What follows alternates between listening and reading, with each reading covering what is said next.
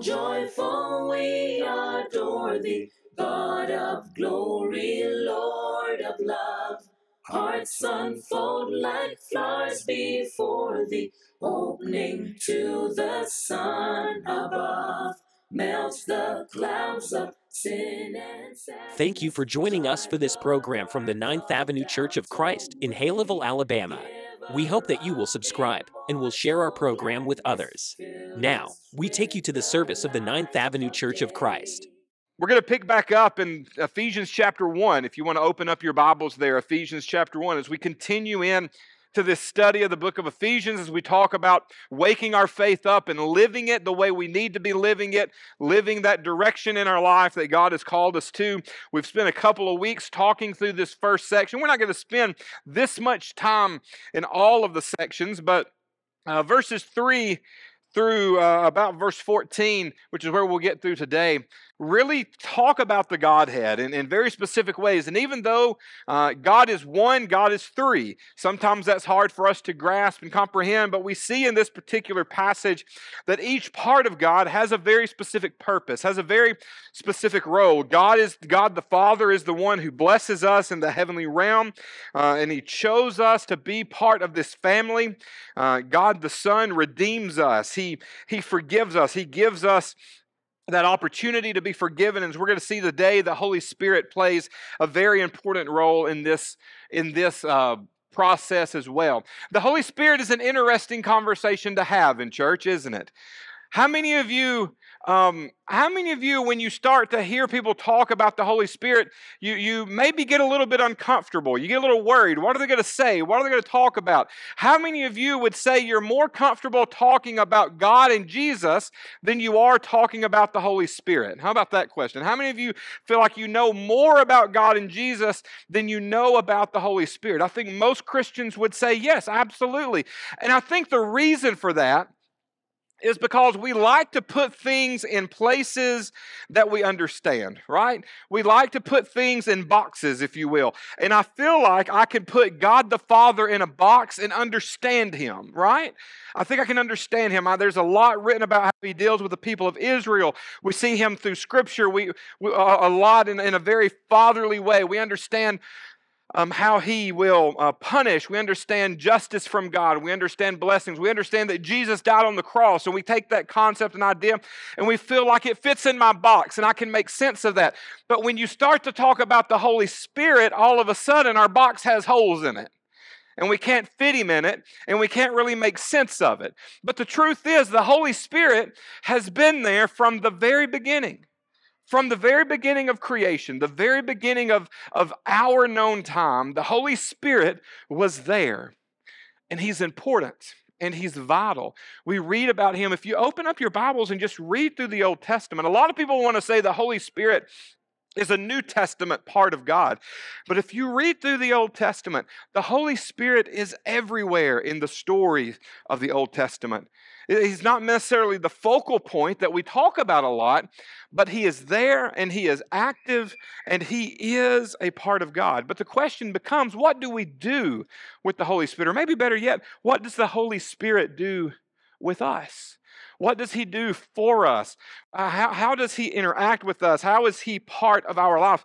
Jesus himself said, I'm leaving so that the Holy Spirit can come. He, he goes on, he says, It's going to be better off for you for the Holy Spirit to be here than for me to be here. And I think that all of us, if we had, if we had the option, if we had the option and we got to choose, I believe the majority of us would say, I would rather be face to face with Jesus. I would rather have Jesus standing right here beside me, teaching me and showing me the way to go instead of the Holy Spirit because we function that way, right? We function in relationship in a very personal, face to face way. And his disciples were struggling with that as well. That's how they function. But he says, You're going to be better off for me to leave and for the Holy Spirit to come. And so even Jesus said, We're better off with the Holy Spirit in our life right now than with Him with us all the time. Because really and truly, if the Holy Spirit is in us, then guess who is with us all the time? God. But it's just something we haven't talked a whole lot about. It's something that there's a lot of confusion about.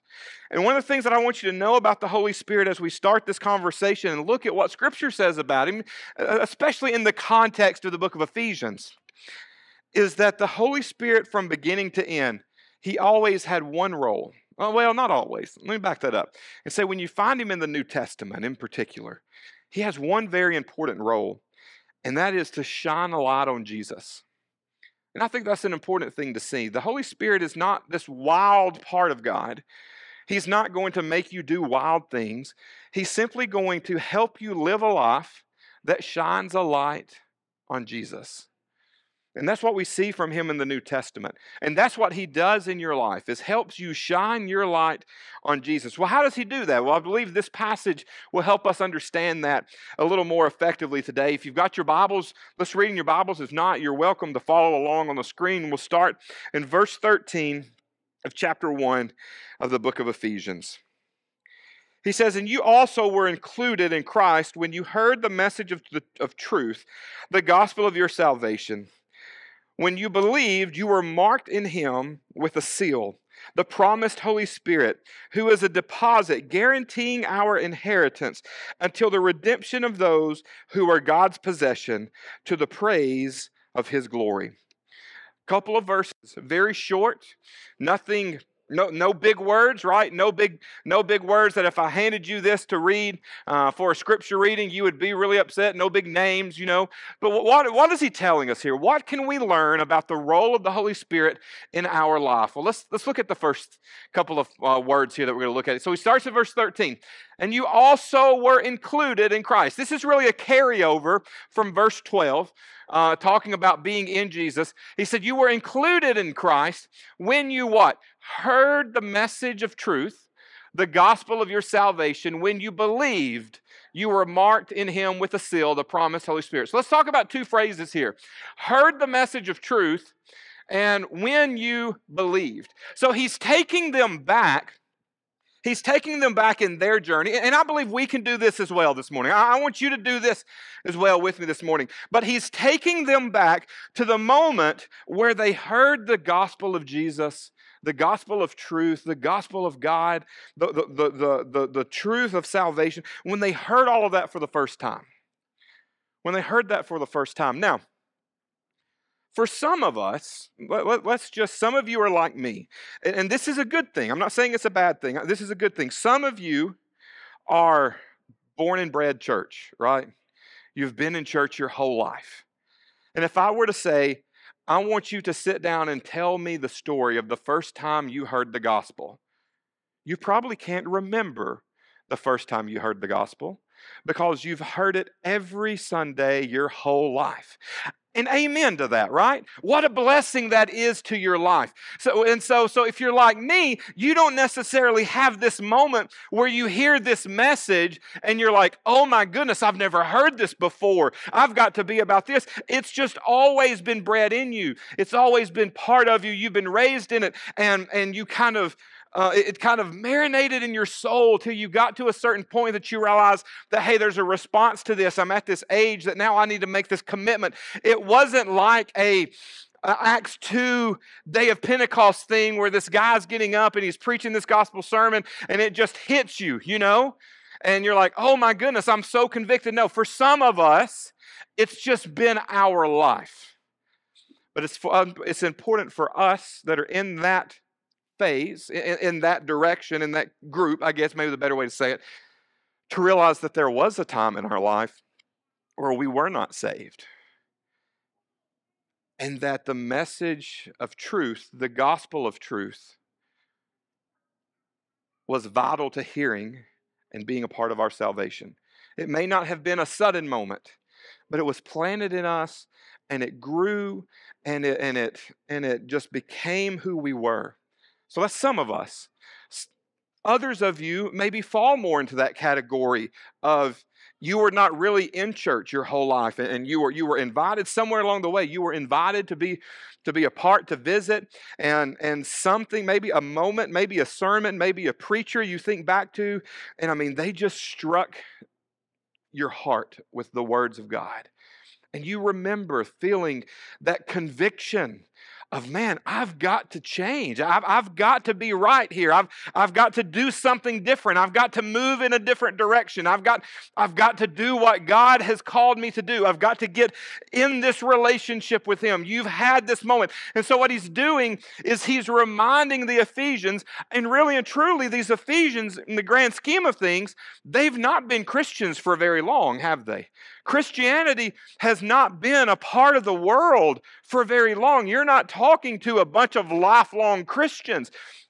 I think that you are in some places you're talking to lifelong followers of God, right? As in some of the Jews that became Christians, they were the closest thing to like us lifelong Christians, but even they had to have a moment where they let go of the old and they grabbed on to the new. And he's like, remember this time.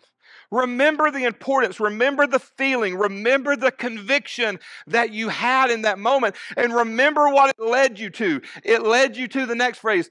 You heard it, and then you what? You believed it.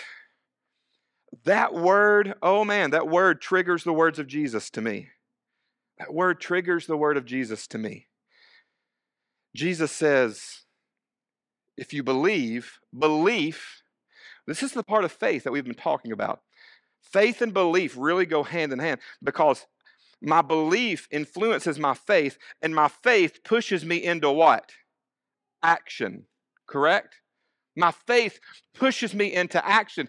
And Jesus says that if you believe, then what's the action that follows that?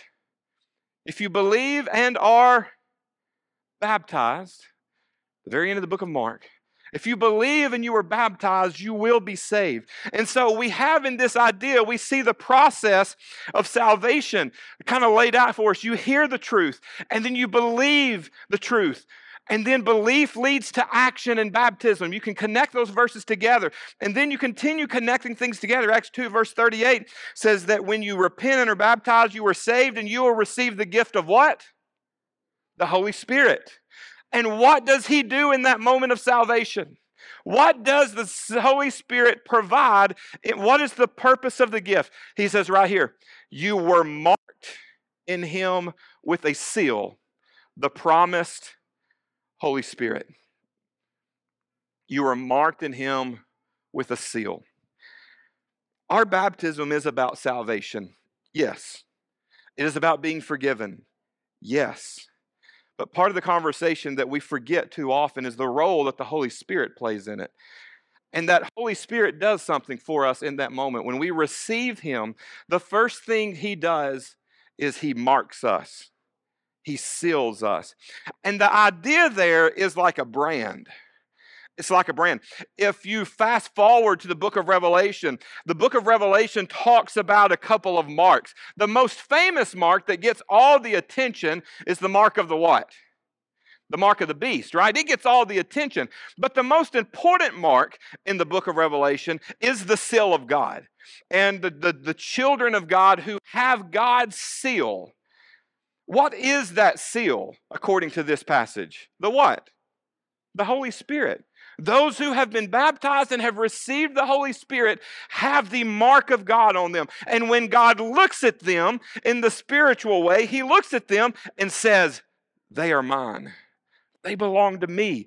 They're saved. They're part of the family. And when you fast forward and read the book of Revelation, it's such a beautiful picture because what it shows is that when we are sealed by the Holy Spirit, when we're marked by the Holy Spirit, when we are part of God's family, when this life ends, we receive a great reward. And that great reward is God and His presence.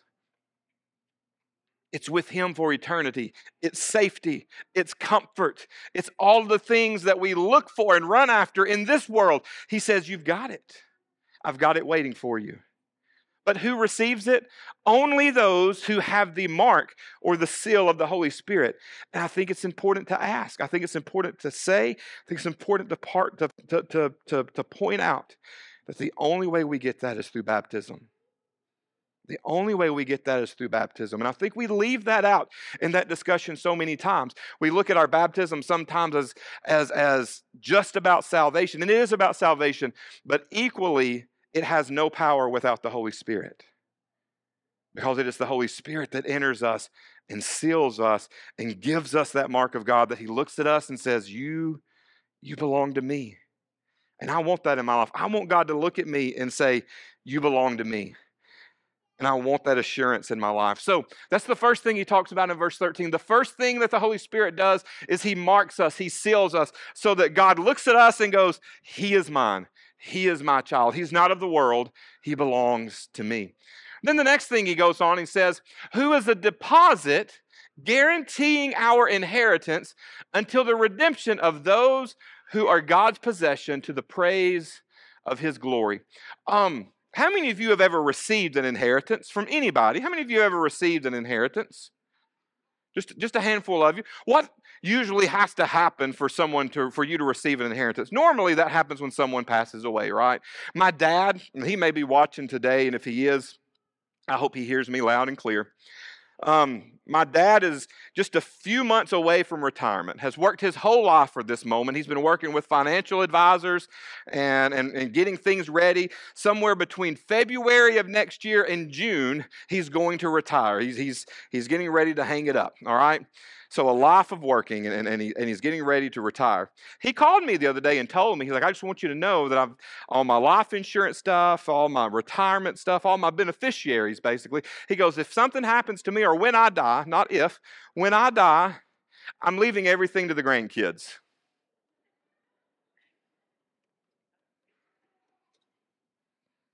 I hope he doesn't have to go to the nursing home.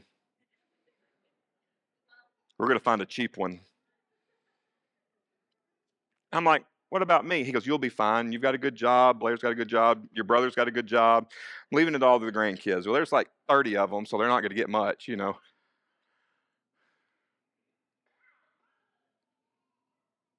The Holy Spirit does something so amazing. The Holy Spirit comes in and says, There is an, an inheritance waiting for you after your death. And the Holy Spirit is here to make sure, to guarantee that you get it. It's not going to bypass you. It's not going to go to the next people in line. It's not going to skip you. You're not going to miss out.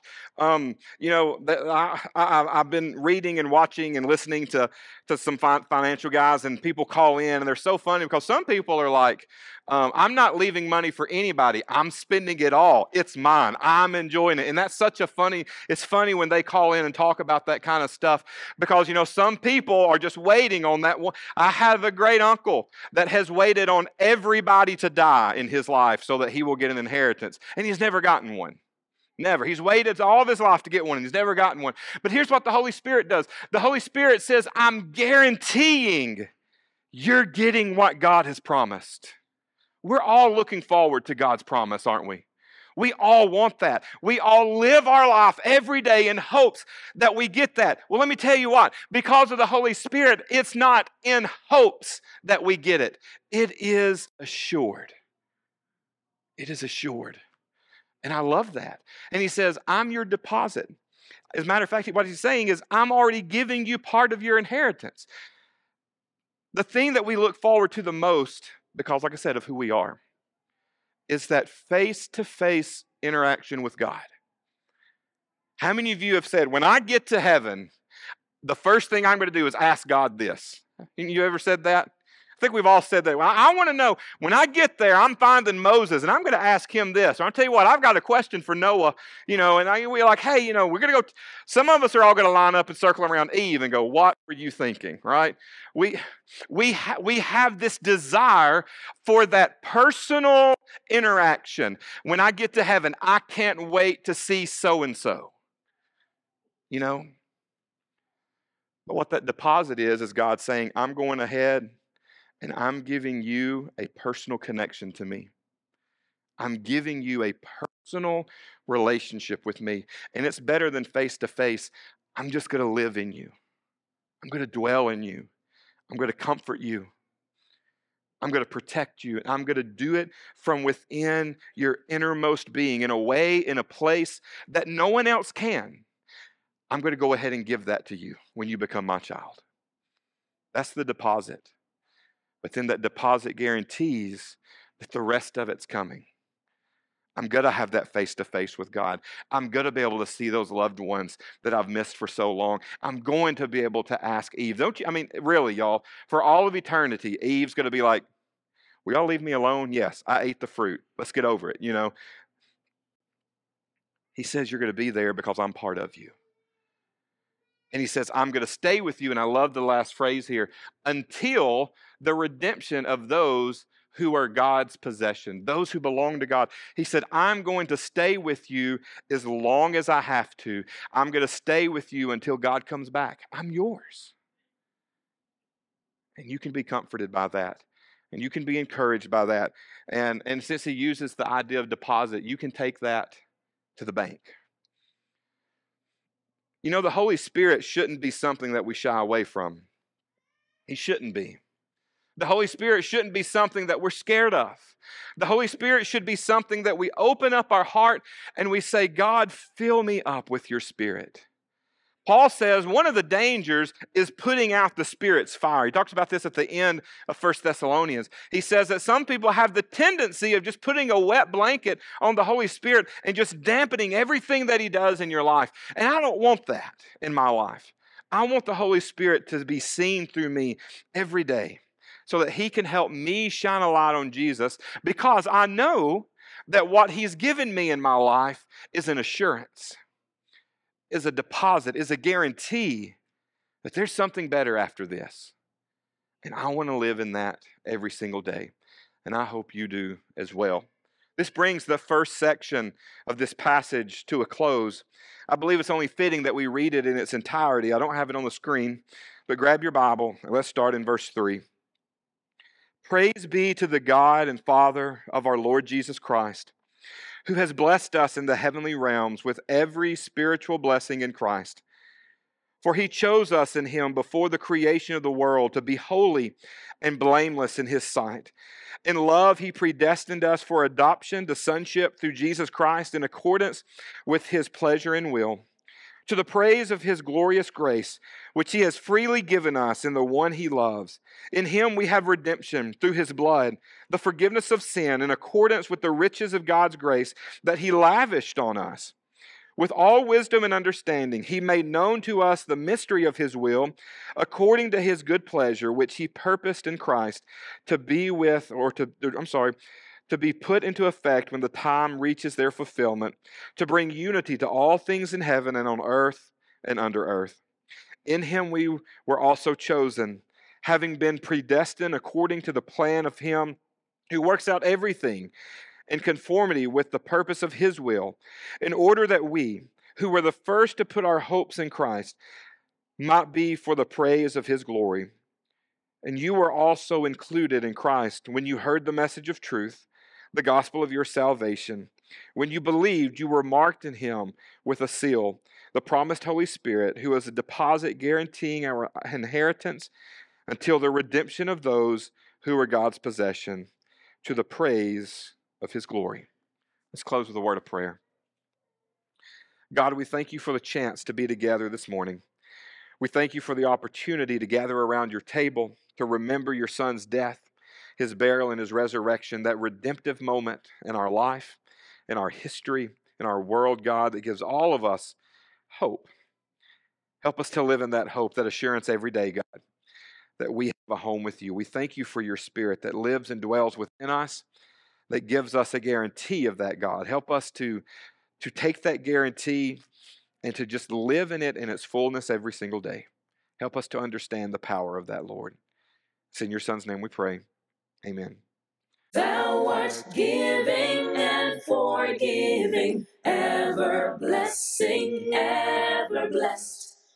Thank you again for joining us, and please consider subscribing to our YouTube channel or our podcast. We can be found on Apple Podcasts or any other podcast provider. Also, leave us a five star review, which will greatly assist in getting the message of God's love and salvation to others. You can also follow us on Facebook. Lift us to the joy divine. Instagram. Mortals join the mighty chorus, which and Twitter. Morning stars began. Be sure to join us again And until then, remember to love like Jesus.